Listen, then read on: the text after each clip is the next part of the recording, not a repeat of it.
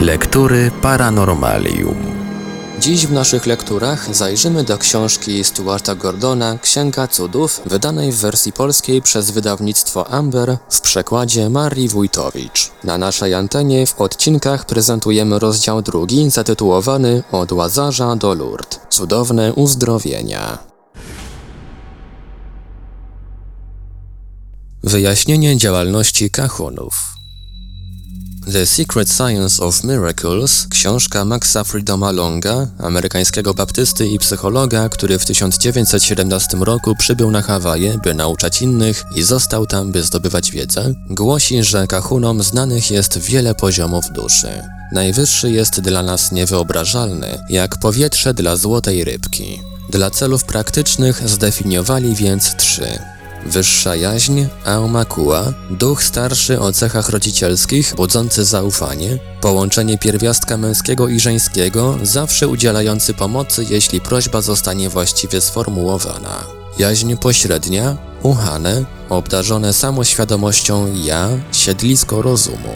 Niższa jaźń, unihipili, żałosny, wewnętrznie skłócony, uparty, nieświadomy duch, kierujący energią ciała i będący siedliskiem pamięci. Kahunowie utrzymywali, że jaźni Aumakua zawdzięczają swe niezwykłe umiejętności chodzenia po rozżarzonych węglach, przepowiadania przyszłości, rzucania klątwy oraz uzdrawiania od ręki wszystkich niemal chorób raka, ran, wysokiej gorączki czy zatruć. Twierdzili jednak, podobnie jak to zaobserwowano w Lourdes, że częściej zostają uzdrowieni ci, którzy modlą się za innych, niż ci, którzy zabiegają wyłącznie o własne dobro. Uzdrowienie nie następuje, jeśli pacjenta dręczą wątpliwości albo poczucie winy. Uczucie, które zżera go od środka. Kahunowie nie byli specjalistami od spraw nadprzyrodzonych, ale raczej wprawiali w ruch mechanizmy boskości. Long utrzymuje, że o ile w przypadku różnych chrześcijańskich sekt leczących modlitwą i siłami umysłu cud zdarza się raz na milion nieudanych prób, to jeśli chodzi o kahunów, co prawda nie zawsze udaje się im uzyskać pomoc wyższej jaźni, ale procent uzdrowień jest nieporównywalnie wyższy. Pewna kobieta, ceniona jako wielka kahuna, była babką żony J.A.K. Compsa, przyjaciela Longa. Podczas przyjęcia w jej domu na plaży, Combs zobaczył, że pewien pijany mężczyzna zachwiał się przy wysiadaniu z samochodu wiozącego nowych gości, potknął się na sypkim piasku i upadł, łamiąc lewą nogę tuż nad kostką, co samo przez się graniczyło z cudem. Widząc, że ostre końce złamanej kości niemal przebiły skórę, Combs chciał zawieźć poszkodowanego do szpitala w Honolulu, ale starsza pani wzięła sprawę w swoje ręce. Wyprostowawszy nogę rannego, zaczęła wyśpiewywać jakieś zaklęcia, po czym zamilkła. Następnie przesunęła dłońmi po nodze chorego, opuściła ręce i powiedziała do niego: Leczenie skończone. Wstań. Możesz chodzić. Mężczyzna, który całkiem już wytrzeźwiał, podniósł się, zrobił jeden krok, potem drugi. Uzdrowienie było kompletne. Po złamaniu nie pozostało ani śladu. Long wyciąga wniosek, że staruszka wezwała wyższą jaźń, Aumakua, aby dokonała uzdrowienia wykorzystując niezwykłą energię witalną, czyli mana. Wyższa jaźń przeniknęła do nieuszkodzonego aka pacjenta, czyli cienia jego ciała. Jest to jego eteryczne odbicie lub morficzne pole duchowe, będące motorem ciała fizycznego. A umakła spowodowała roztopienie się strzaskanych kości i rozdartych tkanek w aka, będącym prototypem duchowym ciała i dzięki temu złamana kończyna stała się z powrotem zdrowa. W uzdrowieniu pewną rolę odegrała też regulacja temperatury, którą wywołała modlitwa do wyższej jaźni, podobnie podobnie jak w przypadku chodzenia po rozżarzonych węglach. Long dodaje, że także dusze zmarłych często udzielają pomocy w procesie uzdrawiania. Wspominają o tym również duchowi uzdrowiciele z innych zakątków świata. Biolog Rupert Sheldrake sugerował, iż forma, rozwój i zachowanie żywych organizmów kształtują się pod wpływem, jak to określił, pól morfogenicznych. Przenoszą one formy i zachowania za pomocą ich powtórzeń w czasie i przestrzeni, drogą tak zwanego rezonansu morficznego. Czyżby znów mana? Proces, który Combs miał podobno oglądać na własne oczy, przypomina z opisu odzyskiwanie skasowanego pliku komputerowego. Zawsze można wykorzystać plik rezerwowy, nawet jeśli roboczy jest uszkodzony. Zdumiewające, że akceptujemy komputery, a nie cuda, choć mało kto z nas zna się na jednym i na drugim. Dlaczego tak się dzieje? Bo komputery istnieją, a cudów nie ma? Czy też dlatego, że wierzymy święcie w to, w co nam każą wierzyć autorytety, zwyczaje itd. Niemal wszyscy ludzie w każdej z epok byli podatni na hipnozę, stwierdził Charles Ford. Ich przekonania zostały im narzucone. W obecnej dobie towarzyszy nam nieustannie słowo elektronika. W średniowieczu słyszało się ciągle o cudach. Być może zresztą jesteśmy tak sceptycznie do nich nastawieni, gdyż znajdujemy się nadal pod wielkim, historycznym i społecznym wpływem osoby, która od 2000 lat uznawana jest na Zachodzie za jedynego prawdziwego reprezentanta potęg kosmicznych, z którym nikt nie może się równać. Mam na myśli Chrystusa. Lektury Paranormalium. Od Hipokratesa do świętych kości. Słowo miraculum, czyli cud, nie pojawia się w wulgacie, łacińskim przekładzie Nowego Testamentu. Cudowne uzdrowienia i inne niezwykłe wydarzenia określono tam jako signum, czyli znak, virtus, doskonały czyn lub prodigium, czyli cudowne wydarzenie. Starym Testamencie to słowo pojawia się tylko dziewięć razy i oznacza coś budzącego przerażenie, lęk lub grozę. Dlaczego tak jest? Ponieważ starożytni Żydzi widzieli w swym Jahwe raczej groźnego zwierzchnika niż kogoś, kto uzdrawia i wskrzesza. Jeśli Izrael zgrzeszył, Jahwe nie żałował plag, epidemii ani wycieńczenia i gorączki, które wyniszczają oczy i trawią życie. Cytat z Księgi Kapłańskiej, trzecia Księga Mojżeszowa. Jednak modły wznoszone do Pana w połączeniu z medycyną ludową niekiedy skutkowały. Modlitwa plus placek z fig uleczyła króla Hiskiasza z wrzodu. Naaman Syryjczyk zostaje oczyszczony z trądu, gdy wzywa Jahwe, zanurzając się siedmiokrotnie w Jordanie. Izraelici ukąszeni przez węże podczas tułaczki po opuszczeniu Egiptu odzyskują zdrowie spojrzawszy na miedzianego węża, wywyższonego na rozkaz Jahwe. W pozostałych krajach starożytnego świata wiara w cuda była zjawiskiem powszechnym. Kiedy dzięki staraniom świętego Pawła chrześcijaństwo dotarło do Rzymu, wielu uznało, że nie ma w nim nic nowego. Jezus był po prostu jednym z wielu czarowników. Urodził się z dziewicy, a niby jak egipska bogini Izyda wydała na świat Horusa, zmartwychwstał, Adonis, Attar, Ozyrys i cała plejada innych bóstw umierała i ożywała, w dodatku regularnie co roku. Wskrzeszał zmarłych, marne naśladownictwo Eskulapa i Apoloniusza z Diany. Jeśli zaś chodzi o uzdrawianie chorych, to cóż Jezus zrobił takiego, czego by nie dokonał pięć wieków przed nim Hipokrates? Hipokrates w dodatku objaśnił swe poczynania na piśmie.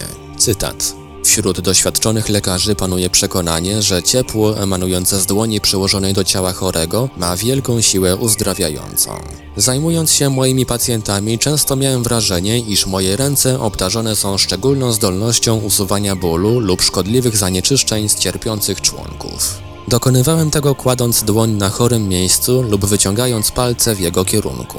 Również niektórzy mędrcy zdają sobie z tego sprawę, że można tchnąć w chorego zdrowie za pomocą określonych gestów lub przez dotyk. Podobnie jak mogą w ten sposób przenieść się pewne choroby z jednej osoby na drugą. Koniec cytatu. Hipokrates powtarzał jedynie boskie nauki Eskulapa, którego świątynie zdrowia wyrastały jak grzyby po deszczu w całej Grecji. W dodatku jeszcze sam Platon gromił lekarzy traktujących ciało jakby było niezależne od ducha i cytował swego mistrza Sokratesa. Jeśli głowa i ciało mają być zdrowe, musisz zacząć od uleczenia duszy.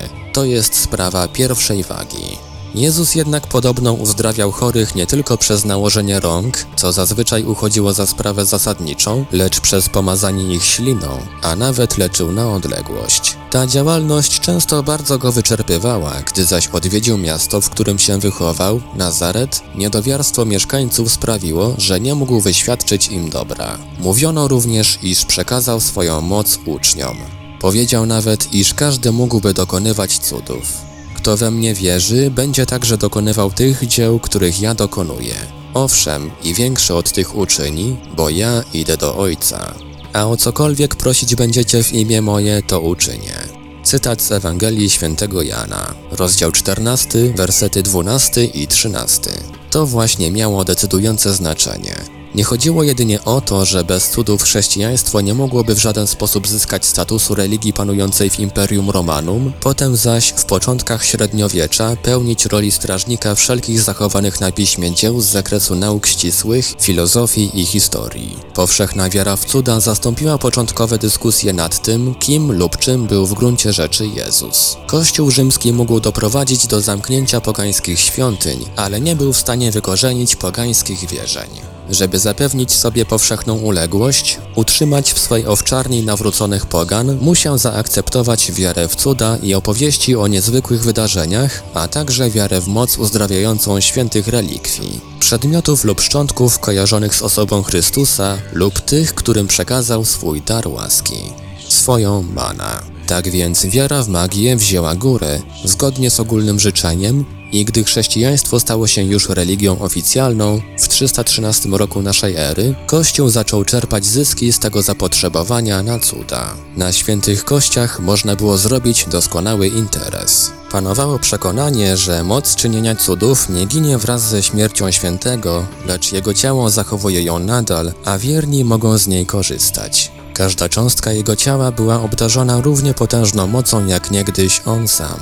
Ta cudowna właściwość przenosiła się, zupełnie jak mana, na przedmioty, z którymi zmarły miał kontakt za życia, a nawet na wszystko, czego później dotknęły jego relikwie. Wszystkie te martwe przedmioty, przepojone podobno niezwykłą żywotną siłą, zwłoki, kości, włosy i zęby, odzież, księgi, sprzęty, narzędzia tortur, całuny, trumny i, jeśli ciało zostało spalone, pozostałe z niego popioły nosiły czcigodne miano relikwii i przypisywano im cudowną moc, która niegdyś przepełniała ich posiadaczy. W IX wieku zapotrzebowanie na nie było tak wielkie, że w Rzymie powstała korporacja mająca wyszukiwać, że w Rzymie powstała korporacja mająca wyszukiwać, sprzedawać i rozwozić święte kości i inne pamiątki po całej Europie. Oszustwa szerzyły się nieprawdopodobnie.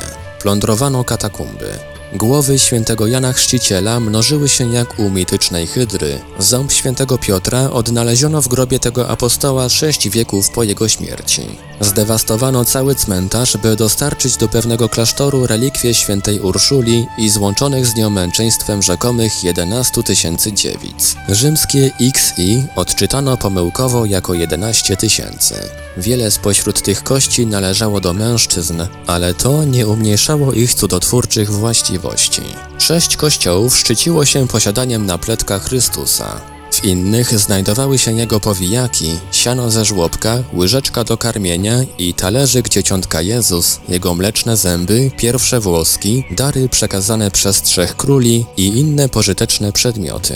Gwoździ i kawałków drewna z samego krzyża znaleziono tak wiele, że podobno można by z nich było zbudować cały statek. No i zdarzały się cuda. Dosłownie wszędzie. Ludzie ich potrzebowali. Niezbędny był promyk nadziei rozjaśniający mroki codziennego nędznego bytowania.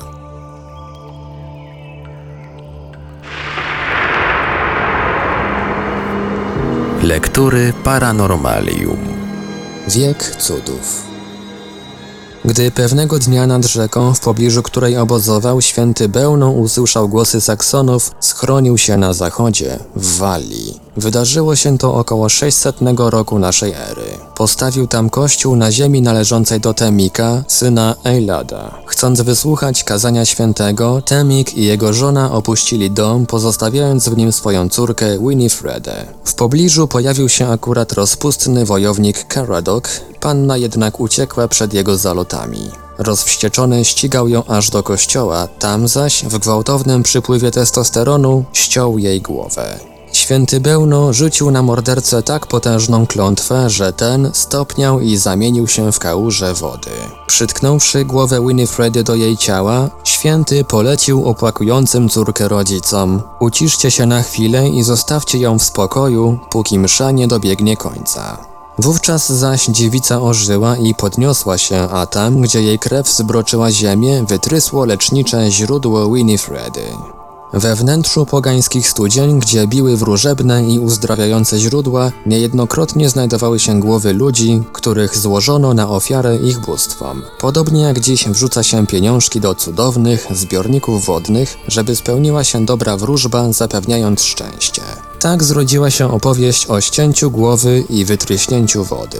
Kościół usankcjonował legendę, odcisnąwszy na niej znak krzyża i zaliczył ją na własne konto. Pogańskie uzdrawiające źródła biły we Francji, tam gdzie stoją dziś katedry w Chartres, Sangre i Nîmes, a w Brytanii katedra w Carlisle, York, Glastonbury oraz w innych miejscowościach. Czy w studni kielicha Chalice nie spoczywa przypadkiem święty Graal? Woda źródlana z Landale Without, wypita z czaszki świętego Taylor, leczy podobno koklusz. Gałęzie zwisające nad szkocką studnią łatek w pobliżu Monlocky, Ross i Cromarty pełne są strzępków materiału pozostawianych tam przez liczących na uzdrowienie chorych. W latach 80. naszego wieku obliczono, iż owych łatek jest ponad 50 tysięcy. Ponieważ zaś miejscowa legenda głosi, że próba usunięcia takiej łatki zakończy się ściągnięciem na siebie choroby tego, kto ją zawiesił, strzępki wiszą tam aż do całkowitego zbutwienia. Któż by miał odwagę sprawdzać na własnej skórze prawdziwość lokalnych wierzeń? W średniowieczu nie przestrzegano podstawowych zasad higieny. Budowano katedry, ale nie zawracano sobie głowy kanalizacją. Teraz jest dokładnie na odwrót. Bardzo ceniono wodę, w której obmyte zostały zwłoki jakiegoś świętego. W średniowiecznej Anglii na pierwszym miejscu znajdowała się woda Becketa, zwana też canterburyjską, którą rzekomo zabarwiła krew arcybiskupa Anglii Tomasza Becketa, zamordowanego w katedrze w Canterbury w 1170 roku.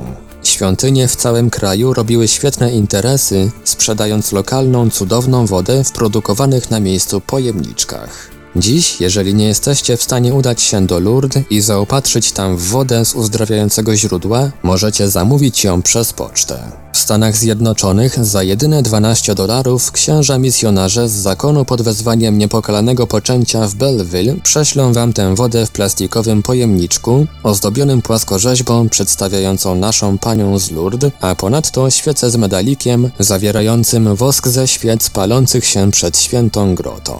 Jesus Chain Simon, właściciel rancha w Tlacote w Meksyku, utrzymuje, że źródlana woda z jego studni leczy wszelkie choroby, nawet AIDS. Twierdząc, że lecznicza moc jego wody ciągle rośnie, rancher sprzedaje ją po okazyjnej cenie 200 dolarów za pół litra. Plus change. Coraz więcej zmian. Podczas gdy we wczesnym średniowieczu misja uzdrowicielska Kościoła sprowadzała się do powierzchownego rytuału, ściąganie dziesięciny miało o wiele większe znaczenie, powszechna wiara w moc relikwii ciągle rosła. W Anglii pomiędzy rokiem 1066 a 1300 wydarzyło się ponad 3000 cudów. Przeważnie były to uzdrowienia, które przypisywano mniej więcej 20 zmarłym świętym. Wierzący w cudowną moc Tomasza Becketa utrzymywali, że przywrócił on zdrowie ponad 500 osobom. Wiele z uzdrowień miało charakter czasowy. Wielu chorych odwiedziło też poprzednio inne świątynie albo korzystało z porad lekarzy i znachorów, zanim w końcu odzyskało zdrowie. Ważną rolę odgrywał również czynnik psychologiczny, podobnie jak podczas zgromadzeń ewangelizacyjnych w obecnej dobie. Wielu pielgrzymów, na przykład kulawa dziewczyna z Canterbury, uzdrowiona przy grobie Becketa, zanim udało się do któregoś z cudownych przybytków, słyszało już o cudach, które się tam wydarzyły. Żarliwa nadzieja na wyleczenie, rozpłomieniona jeszcze emocjami zgromadzonego tłumu, powodowała gwałtowny wzrost endorfin. Wszelki ból znikał na pewien czas, Chromi i kulawi odrzucali szczudła, po to tylko, żeby później, gdy emocje opadły, zdać sobie sprawę, iż w rzeczywistości w stanie ich zdrowia nie nastąpiła żadna wyraźna poprawa. Poza tym podobne zgromadzenia mogły okazać się niebezpieczne. Wielkie tłumy, stłoczone wewnątrz świątyni, w której wystawiano święte relikwie, ogarniała nagle histeria i mogło nawet dojść do wypadków śmiertelnych, jak to miało miejsce w Brazylii w kwietniu 1976 roku. 21 osób stratowano, gdy wszyscy zaczęli się pchać, by powitać sławnego uzdrowiciela. Jeden dobrze rozreklamowany cud mógł ugruntować sławę średniowiecznej świątyni. Zupełnie tak samo jak dziś, gdy miliony wiedzionych nadzieją napływają do Lourdes, Medjugorje czy Guadalupe. Także sceptyczna postawa wobec cudów nie jest niczym nowym. Matka i bracia niewidomej dziewczyny z Gloucester, która oświadczyła, że Najświętsza Panna poleciła jej udać się z pielgrzymką do grobu świętego Wulfstana, nie uwierzyli jej i wyśmiewali się, powtarzając Sicut concupisti, ita sąpniasti. To ci się przyśniło, czegoś pragnęła.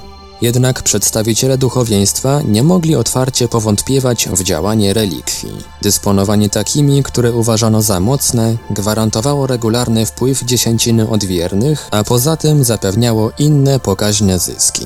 Walijski kronikarz Giraldus Cambrensis, żyjący od około 1146 do 1230 roku, wymienia przypominającą kształtem krzyż pozłacaną laskę Kuriga, jednego z pierwszych misjonarzy. Przechowywano ją w kościele świętego Harmona w Powys. Dotknięcie tą laską miało leczyć obrzmienia gruczołów i guzowate obrzęki. Opłata za przytknięcie laski do obolałego miejsca wynosiła pensa, a więc była dość wygórowana. Opowiadano o jednym pacjencie, który próbował wymigać się płacąc pół pensa, że został tylko połowicznie wyleczony. Opuchlizna opadła jedynie po środku Biorąc pod uwagę olbrzymie zapotrzebowanie na święte kości, duchowni, którzy istotnie mogli świecić przykładem cnotliwego życia, zdawali sobie bez wątpienia, co stanie się z ich ciałem, gdy wyzioną ducha. Tomasz z Akwinu, spoczywając na łożu śmierci Fosanowa i rozważając swój ostatni sylogizm, nie mógł nie dostrzec spojrzeń, którymi zgromadzeni obrzucali jego ciało, myśląc, jaką wspaniałą relikwią stanie się lada chwila. Czasy się jednak zmieniły. Imperium Romanum zagarnęło zbrojnie większość północnej i zachodniej Europy. Mniej więcej 1500 lat później Kościół rzymskokatolicki utracił większość tych terenów. Jednak, mimo że władała tam teraz nowa, nieco ograniczona w swej jednokierunkości potęga, zwana rozumem, nie wygasła w tych rejonach potrzeba cudów.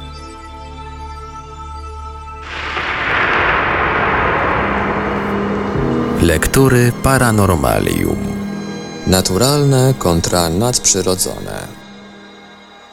Starając się usunąć z religii elementy magiczne i zaprzestać usiłowań mających na celu obdarzanie przedmiotów cechami nadprzyrodzonymi, XVI-wieczni protestanccy radykałowie od Szwajcarii po Szkocję zaprzeczali wszystkim katolickim cudom, uznając je za oszustwo lub szatańskie omamy. Orzekli, że z cudami koniec, ale na czary jest równie wielkie zapotrzebowanie jak na medycynę, stwierdził William Perkins w 1608 roku, to jest w 70 lat po tzw. Tak angielskiej reformacji i w ciężkiej potrzebie ludzie częściej zwracają się do czarowników niż do lekarzy. Gdy jednak głowa króla Karola spadła na szafocie w 1649 roku, można było się spodziewać, że triumfujący racjonalny protestantyzm ostatecznie zdławi zabobony i cuda. Nic podobnego.